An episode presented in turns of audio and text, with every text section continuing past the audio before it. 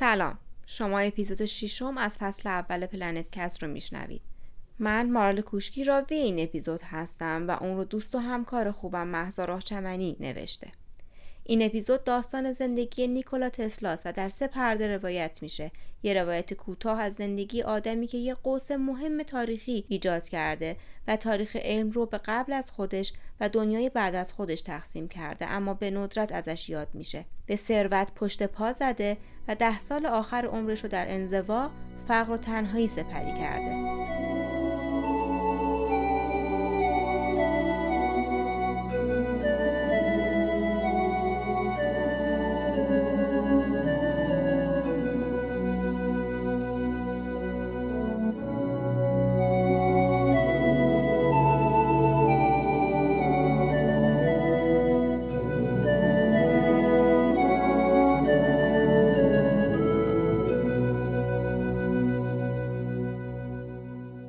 البته این قسمت یه فرق کوچیک با بقیه قسمت ها داره.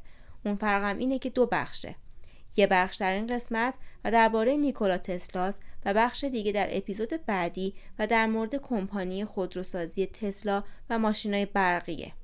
قبل از اینکه به عمق داستان فرو بریم می‌خوام دعوتتون کنم که به یک سفر بریم. یه سفر کوتاه به اسمیل جان.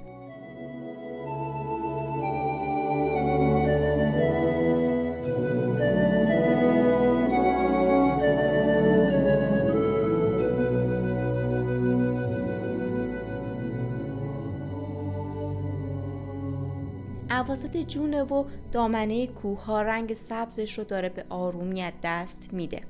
خونه های سفید که شیروونی های توسی داره مثل کلاه فرنگی به نظر می‌رسه و ظاهر روستا رو به قشون روسی های عصبی تشبیه کرده. قابله یه زن ترکیه باریکه که از الان برای مقابله با سوز هوا لباس پشمی زخیم پوشیده. و دامنش رو به خاطر اینکه گلی نشه توی دست بالا نگه داشته و داره راه مالروی سنگلاخی درازی رو به سمت خونه‌ای که نزدیک مرته هستش بالا میره. تندم میره. جوری که گاهی ورجه ورجه می‌کنه و این ملخیه که از روی سنگ به سنگ دیگه میپره. تو دل هوای دم غروب صدای فریادهای دوکاماندیش که از درد به خودش میپیچه عین گلوله های توپ جنگی منفجر میشه. میلوتین که کشیش و شوهر دوکا اینه یه تابوت که به دیوار تکیه داده باشن با همون لباس بلند سیاهی که تو اون گرگومیش ترسناک هم هست کنار در ایستاده. از روی یه عادت که دیگه شبیه تیک شده دو سه مرتبه به پیشونی بلندش دست کشید و بعد داد زد. اولگا تویی؟ قابل زیر لب قرقر می‌کنه. صدای دوکا هم از های بریده بریده به ناله های کشدار شبیه شده. نزدیک در که رسید دید یه دختر بچه مومشکی از پشت ردای سیاه میلوتین سرش رو بیرون آورده تا صورت قابله رو تو روشنایی رو به مرگ بهتر ببینه. اولگا گفت رنگت پریده پدر؟ میلوتین که مثل گچ سفید شده بود دوباره به پیشونیش دست کشید و گفت عادت نمی کنم. اولگا جوری حرف می‌زد که انگار کلمه ها بین دندون های ناقصش جویده میشن. پس بهتره کمتر شکم اون زن رو بالا بیاری. بعد از لای درز در رفت تو خودش رو رسون به شومینه که آب رو به سختی داشت به جوش می آورد. انگار داشت جون می‌داد تا آب رو گرم نگه داره. میلوتین وقتی دید که اولگا دست به کار به دنیا آوردن بچه شده خیالش کم آرومتر شد.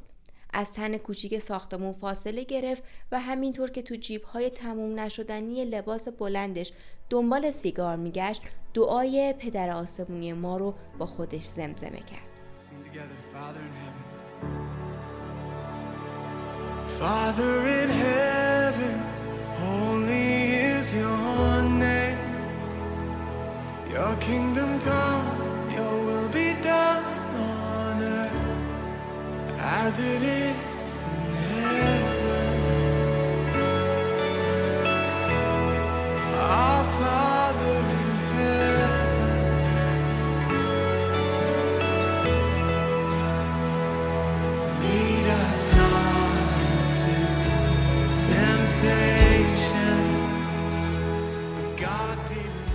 توی اتاق اولگا داد می‌زد فشار بده فشار بده اون بچه زشت و بنداز بیرون بعد دست انداخت و یه بچه لاغر رو که تنش به خونابه آغشته بود بیرون کشید. پنجره ها از تاریکی شب قیرگون شده بودن و صدای دوکا حالا به نفسهای آرامبخش آدمی تبدیل شده بود که انگار زندگی رو از نو به دست آوردن. اولگا چند ضربه به پشت بچه زد و همینطور که نافش رو می‌برید گفت این بچه بچه تاریکیه. دوکا یه نگاهی به قابله لاغر که توی نور کمجون اتاق ناف بچه رو گره می‌زد کرد و گفت چی میگی اولگا؟ اولگا دوباره تکرار کرد این بچه بچه تاریکیه. دوکا که موهاش مثل ریشه های یه گیاه کمجون روی پیشونیش تاب خورده بود گفت چرن نگو جادوگر این پسر بچه نوره. این ساده ترین توصیف برای تعریف کردن از نیکولا تسلاست کسی که واقعا بچه نور بود.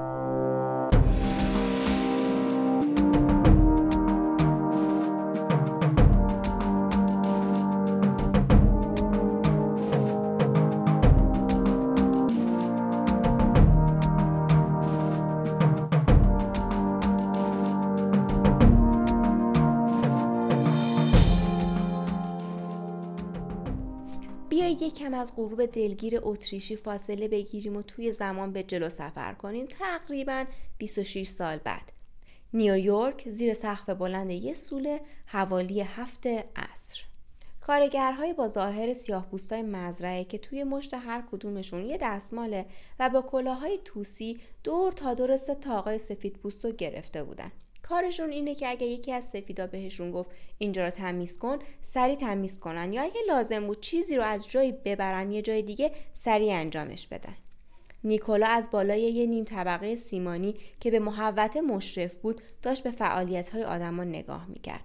تا این نقطه از زندگیش اتفاقات زیادی رو تجربه کرده بود. قمار بیپولی ترک تحصیل مرگ پدر و و و و. به علاوه یه دور آوارگی توی اروپا. توی مسیر زندگیش یه سر رفته پاریس و برای دو سال برای یکی از کارخونه های ادیسون که کارش ایجاد روشنایی خیابونی توی اروپا بود کار کرده بود و یه جورایی استعدادش رو نشون داده بود. انقدر کارش روی الکتروموتورها خوب بود که میفرستادنش آلمان یا سایر نقاط فرانسه.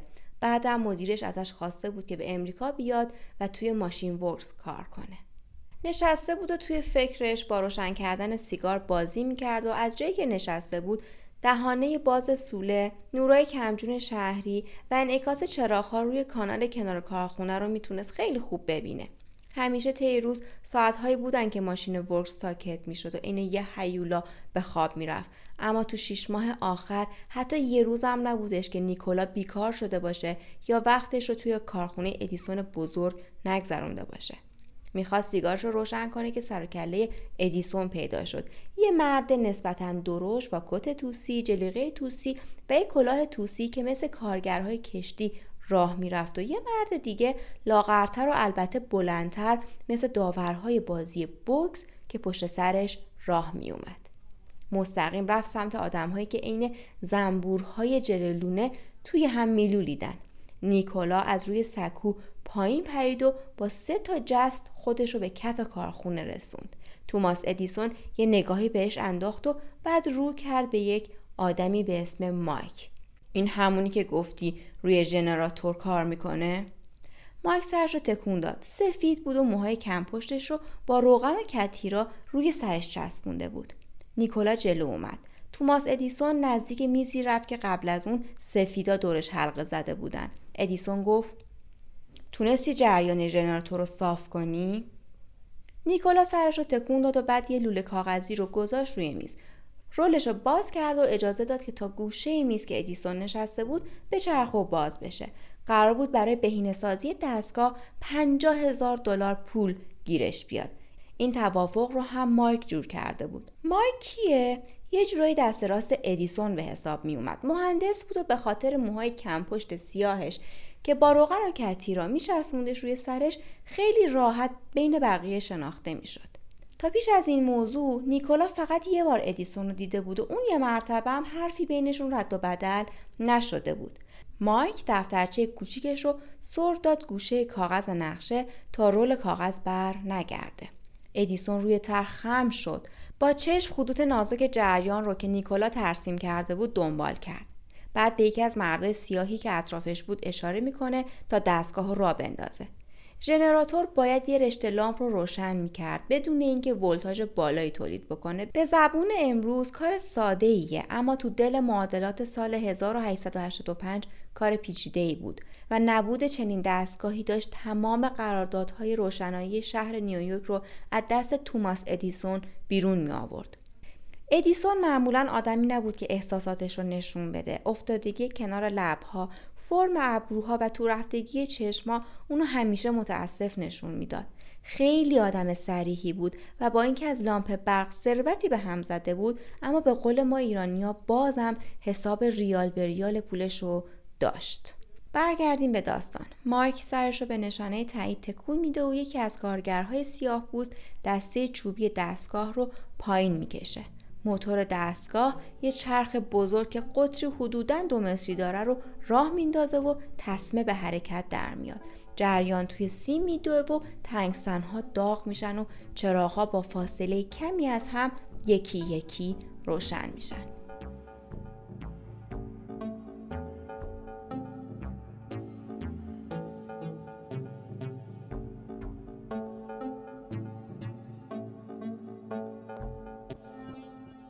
نیکولا به صورت ادیسون نگاه می‌کنه. ظاهر poker face ادیسون تکون نخورده. حتی یه گره هم از اون اخم منجمد شده روی صورتش باز نشده.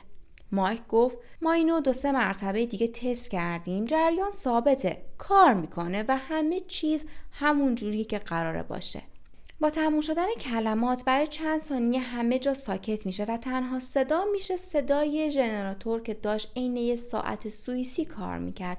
تا اینکه ادیسون از پشت صندلیش بلند میشه و راه میفته سمت در سوله. مایک هم پشت سرش راه میفته. نیکولا هم همینطور. نیکولا میگه آقای ادیسون؟ ادیسون مکث می‌کنه و برمیگرده سمت نیکولا. ما ما برای پنجاه هزار دلار برای طراحی ژنراتور توافق کردیم. توماس ادیسون یه نگاه میندازه به مایک. نوبت مایکه که جملش رو کامل کنه. نیکولا دست باچه شده. یکم استرس داره. صحبت کردن در مورد پول واسش کار ساده ای نیست. فقط یه بار دیگه حرفش رو تکرار می‌کنه. بله ما برای پنجاه هزار دلار توافق کرده بودیم.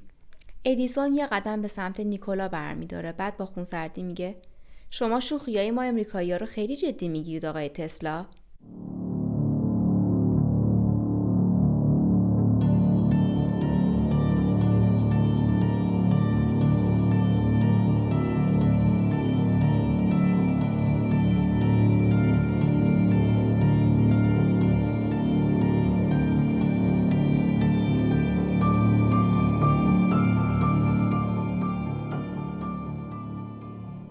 اگر موافقین توی زمان سفر کنیم و بیایم جلوتر. تقریبا پنج سال بعد ژانویه 1891 یه اتاق با عصر او رو تصور کنید. با چوب ماهگونی توی کف و پنجره های بزرگ توی دو طرفش. یه میز رو تصور کنید از چوب بلوط سرخ. یه چستر چرمی نو که بوی دباخونه بعد از چند سال هنوز از روی تنش بلند نشده. چراغای کوچیک با روشنایی مناسب که اتاق گرم می‌کنن و باعث میشن حس لوکس بودن بیشتر توی فضا دیده بشه. یه آقا که کت دوچاک امریکایی پوشیده با سیبیل های پرپشت و حالتی دوستانه. این آقا رو تصور کنید که روی کاناپه کنار تسلا نشسته. ایشون جورج وستینگ هاوس هستن. مالک کارخونه های وستینگ هاوس و یه جورایی شریک نیکولا. تو این پنج سال همه چیز عوض شده. یه بار نیکولا اومد برای خودش یک کسب و کار را بندازه که سر پاپس کشیدن حامیان مالی حق اختراع یکی از پروژه هاش از دست رفت. پروژه مهمی هم بود. بی پول شده بود. حتی یه وقتای کار یدی انجام می‌داد و وقتش رو میذاشت برای تعمیرات دستگاه خونگی کوچیک تا بتونه با پولش زندگی کنه. توی این اوضاع مالی خراب با جورج وستینگ هاوس آشنا میشه. یه آدم پولدار و البته کاریزماتیک مثل ادیسون اما نه با اون روحیه انحصار طلبی و شیادی. به قول امریکایی ها یه جنتلمن واقعی. با هم روی مولد جریان متناوب کار می‌کنن و این اختراع رو به نام نیکولا تسلا ثبت می‌کنن و شروع می‌کنن یکی یکی پروژه های برق شهری رو از چنگ رقبا خصوصا ادیسون بیرون بیارن. اما اون روز خاص یعنی 22 ژانویه 1891 توی اون اتاق نسبتا گرم که شیشه های نازک به سختی در برابر سرمای نیوجرسی مقاومت می‌کردن شرایط کمی متزلزل به نظر می رسید. هم نیکولا و هم جورج بیشتر از اینکه دوتا شریک بودن شباهت زیادی به دوتا رفیق داشتن البته نیکولا بابت این رفاقت ماهانه 2500 دلار حق مشاوره می گرفت یه چیزی حدود 50 هزار دلار امروزی. بگذریم. هر دو روی چستر چرمی نشسته بودن و نیکولا داشت به عکس یه فیل که از برق گرفتگی سیاه شده بود نگاه می‌کرد. عکس رو با اندازه بزرگ روی صفحه اول نیویورک تایمز چاپ کرده بودن و زیرش با حالتی تهدیدآمیز نوشته بودن AC کشنده است. مراقب باشید. عکس فیل رو هم جوری انداخته بودن که بوی جزغاله شدنش از تن کاغذ بلند می‌شد و به ریشه روانی انسان نفوذ می‌کرد. فیل بزرگ بود اما عاج نداشت. انگار قبل از اینکه این آزمایش رو شروع بکنن عاجش رو بریده بودن. لاغر بود و حالا تبدیل شده بود به یکی از صدها کاردستی آقای ادیسون. ادیسون تلاش می‌کرد که نشون بده جریان متناوب نیکولا تسلا کشنده است و برای این کار از یه فیل گنده استفاده کرده بود. در واقع داشت به روش خودش پیار می‌کرد و سعی می‌کرد نظر مشتریان بزرگ رو به سمت جریان مستقیم جلب بکنه.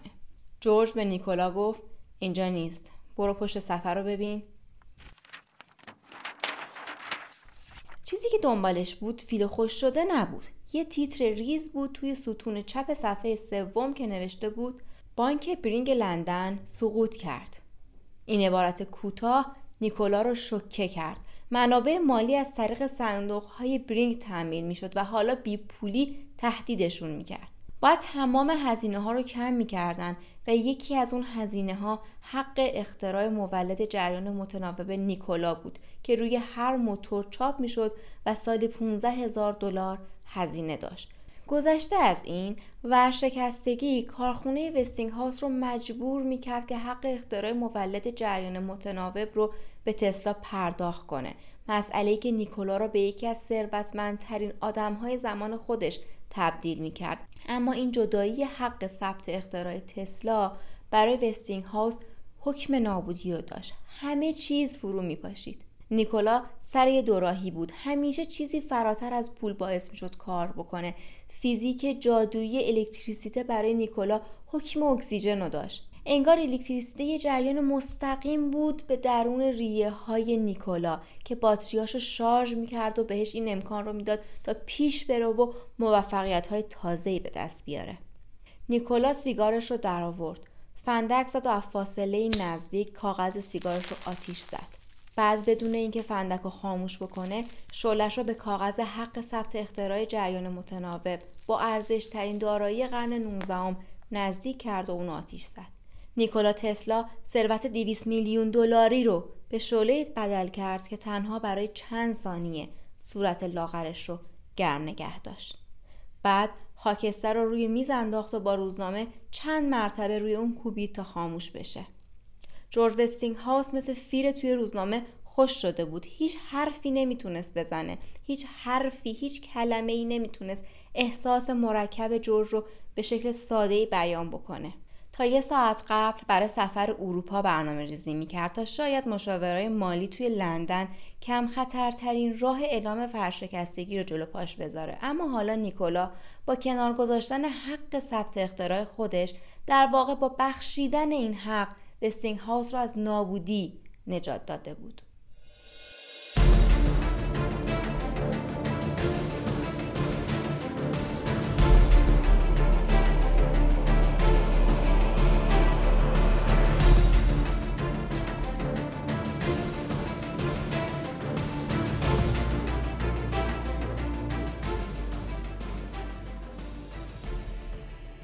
می‌رسیم به پرده سوم سال 1943 ژانویه سرد نیویورک بعد از یه برف سبک که دونه هاش موقع نشستن روی زمین خیس آب می شدن. توی این 42 سال زندگی نیکولا خالی از اتفاق نبود. کارهای زیادی انجام داده اما عمدتا سمت و سوی انتقال بیسیم برق بوده. چراغهای هتل نیویورکر مثل کریستال های کوچیک درخت کریسمس توی هوا می درخشن.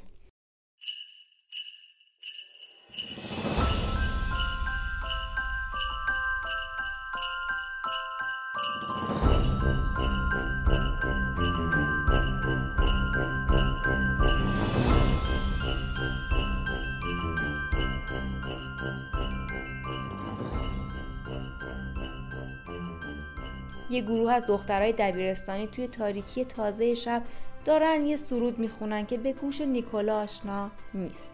مردی که پشت بار ایستاده با یه دستمال لیوانای شسته شده رو خوش می‌کنه. دورش هیکل و سیبیل نازکش یه فاصله ظریف تا پایین بینیش داره. نیکولا از پنجره کافه هتل دخترها رو تماشا می‌کنه که با احتیاط روی زمین خیز راه میافتند به سمت تابلو ایستگاه اتوبوس که یه لایه نازک برف روش رو پوشونده. بارمن آخرین لیوان رو می‌ذاره تو قفسه ای که پر از بطری های شراب سفیده. بعد از پشت پیشخون نیکولا رو صدا می‌زنه. نیکولا هنوز داره راه رفتن لاک پشتی دخترها رو تماشا می‌کنه. اونایی که به ایستگاه رسیدن شروع می‌کنن به گرم کردن خودشون. بقیه هم آروم آروم دارن به این جمع اضافه میشن. بارمن دوباره نیکولا رو صدا می‌زنه. نیکولا صورت لاغر استخونیش رو میچرخونه سمت بارمن. بارمن میگه آقای تسلا چیزی میل دارید؟ نیکولا جوابی نمیده و دوباره به پنجره نگاه می‌کنه. بارمن میاد کنارش رو دوباره می‌پرسه چیزی میل دارید آقای تسلا؟ نیکولا میگه اون دخترها رو می‌بینی جورج؟ اسم بارمن جورج نبود اما اشتباه تسلا رو اصلاح نمی‌کنه. بارها اسمش رو به نیکولا گفته اما همچنان نیکولا بارمن و جورج صدا می‌کنه بله آقای تسلا میبینمشون ممکن بود اشتباه من اونا رو به کشتن بده چه اشتباهی آقای تسلا؟ ممکن بود منم مثل نوبل اشتباه کنم و باعث کشته شدن آدم های زیادی بشم. بارمن از فرصت استفاده کرد و از سکوت برفالود پشت پنجره لذت برد. می‌دونست که تسلا خودش حرف و ادامه میده و بازم داستان ماشین مرگ رو تعریف می‌کنه. باورم نمیشه جورج من داشتم اون ماشین رو میساختم. همه طرحهاش رو آماده کرده بودم. یه اشعه الکتریکی 40 مگاواتی رو میفرستی به سمت هر شهری که بخوای و بعد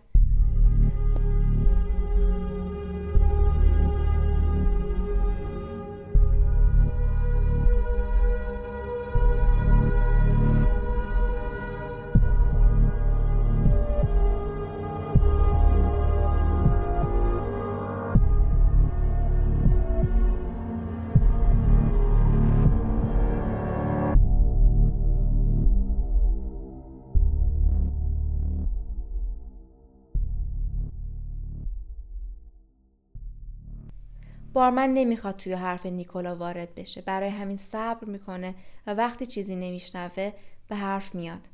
می‌خواهید برگردید به اتاقتون آقای تسلا؟ تسلا چشمش رو از پنجره می‌گیره و یه نگاهی به صورت گرد و چاق بارمن میندازه. بعد حرکتی می‌کنه که نشون میده انگار می‌خواد بدن خشکش رو جابجا کنه. بارمن سری دست به کار میشه و بازوی نیکولا رو می‌گیره و آروم میبرتش سمت آسانسور. نیکولا می‌پرسه به کبوترها غذا دادم. دیدم که غذا دادید آقای تسلا. از کبوترها خوشم میاد جورج. می‌دونم آقای تسلا. دیگه تقریبا رسیده بودن توی آسانسور. از اینجا به بعد خودم می‌تونم برم. اما اجازه بدید کمکتون کنم. آخه نمی‌خوام مزاحمت بشم. مزاحمتی نیست. این آسانسور به خاطر شما کار می‌کنه آقای تسلا. این چراغا هم همینطور.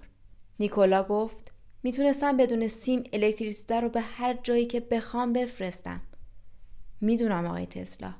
می‌تونستم زیر دریایی ها رو با امواج شناسایی کنم. می‌دونم قربان. آسانسور می‌رسه به طبقه سی و سوم. در کرکره باز میشه و دو مرد با هم بیرون میان.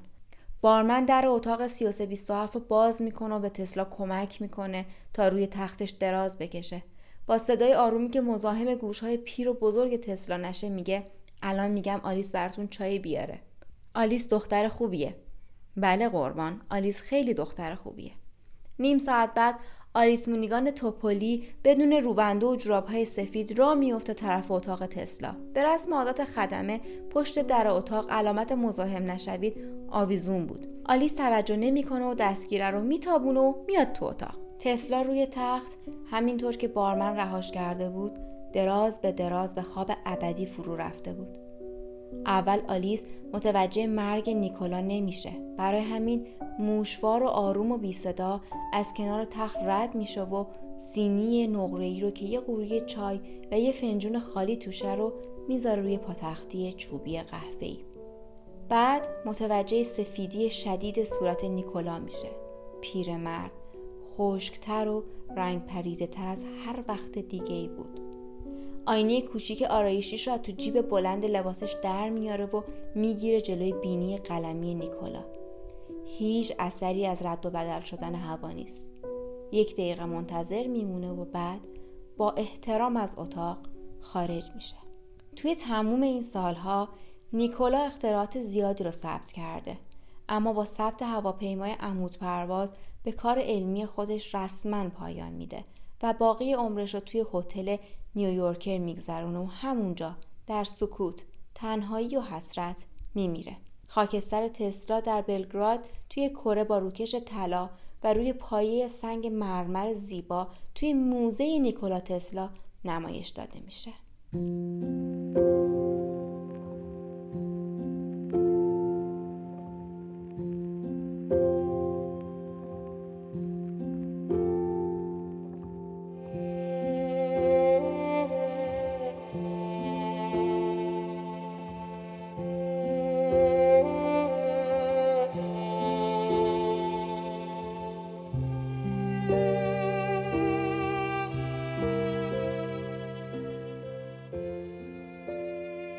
ممنونم که تا پایان اپیزود همراه ما بودید. شما می‌تونید متن این اپیزود رو توی سایت اوپلنت.com توی قسمت مجله اوپلنت بخونید و خودتون رو به یک خرید اینترنتی ایدئال دعوت بکنید.